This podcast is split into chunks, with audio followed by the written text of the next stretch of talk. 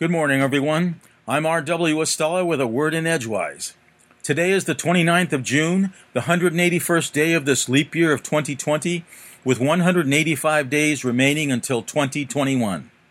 In other words, we're about halfway through this year. Toward the end of last week, the number of confirmed COVID 19 cases worldwide was nearly 9.7 million, an increase of over 1 million since the week before. The number of confirmed cases in the United States near the end of this past week was over 2.4 million, an increase of more than 200,000 cases since the week before. In second place again was Brazil, with over 1.2 million confirmed cases. In third place again was Russia, with over 620,000 confirmed cases. India again was in fourth place, with nearly 491,000 confirmed cases followed closely again by the UK in fifth place with almost 310,000 confirmed cases. Peru and Chile were in sixth and seventh places, respectively, each with over a quarter million cases. The number of deaths globally by this past Friday was nearing 490,000, up over 35,000 from the previous week, an increase somewhat similar to that from the week before. Thus, this past week, 5,000 people daily died from the coronavirus worldwide.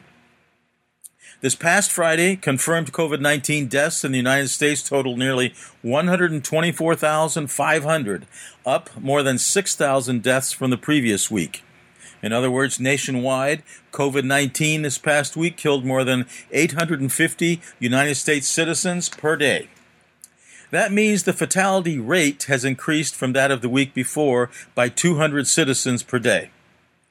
We remain the number one hotspot for coronavirus deaths on the planet, with Brazil again in second place, having nearly 55,000 deaths, and the UK again in third place, at almost 43,500 deaths. Italy in fourth place this past week has a death toll of almost 34,700.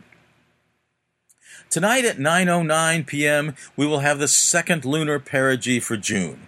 When the moon in its orbit swings closest to Earth, perigee occurs, and in 2020 we have a total of 13 lunar perigees, June having two of them. The other one happened on June 3rd. Another astronomical item of interest today is George Ellery Hale's birthday back in 1868. At age 24, Hale had already designed and created the first of what would become the four biggest telescopes in the world, starting with the 40 inch refractor at Yerkes in Williams Bay, Wisconsin, and ending with his 200 inch reflector at Palomar in San Diego County, California.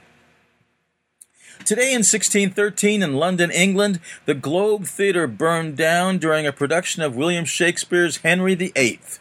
A misdirected cannon shot setting the theater's thatched roof ablaze has been theorized as the cause of the fire.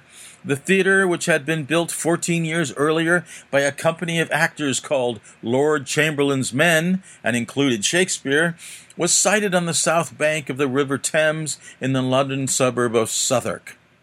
After the fire, the theater had been rebuilt, but eventually pulled down in 1644 during the era of the Puritans banning all theaters.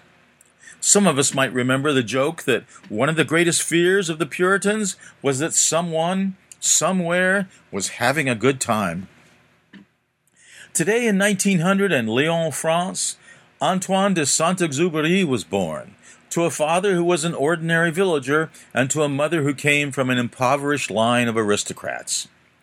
Antoine had an adventurous nature, spending hours watching pilots flying their airplanes at a nearby airport. Soon he was training as a pilot and getting in on pioneering air routes that would connect distant parts of the world. These were dangerous efforts that included far flung regions in Africa and South America. Saint Exupéry flew the Toulouse Casablanca run, ran an airfield in West Africa, established a route between Brazil and the southern tip of Argentina, and flew the mail across the Sahara.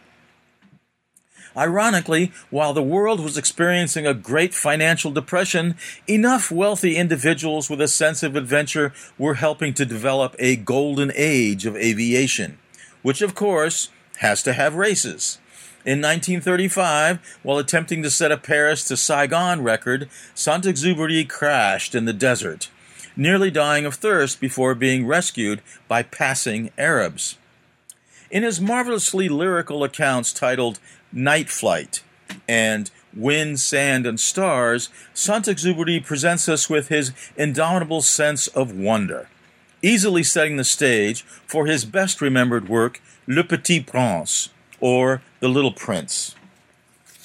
He disappeared during a reconnaissance flight over the Mediterranean in 1944.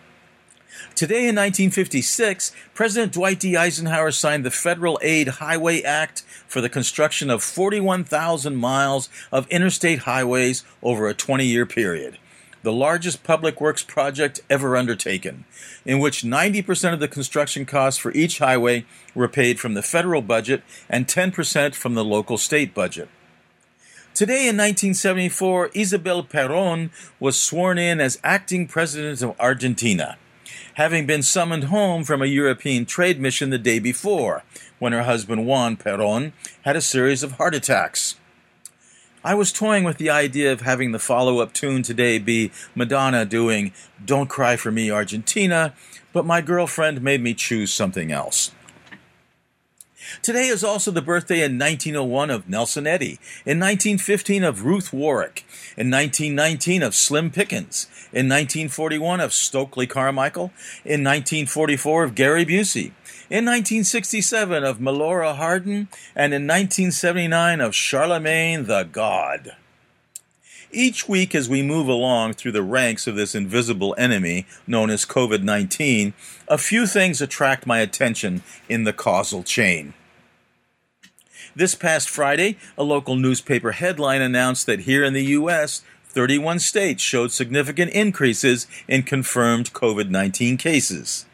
The day before, on the PBS NewsHour, a survey mentioned that wearing no mask, an 84 percent increase in the number of confirmed coronavirus cases was found.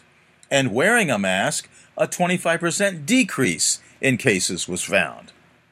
And finally, data is currently emerging that because of increased communal activities among teens and young adults, the median age of confirmed COVID 19 is dropping. In other words, the number of young victims of this infection is increasing everyone needs to ramp up his and her situational awareness game. From Orono, Maine, I'm R.W. Estela with a word in Edgewise. Here's to the second week of summer 2020 and an enjoyable 4th of July on Saturday.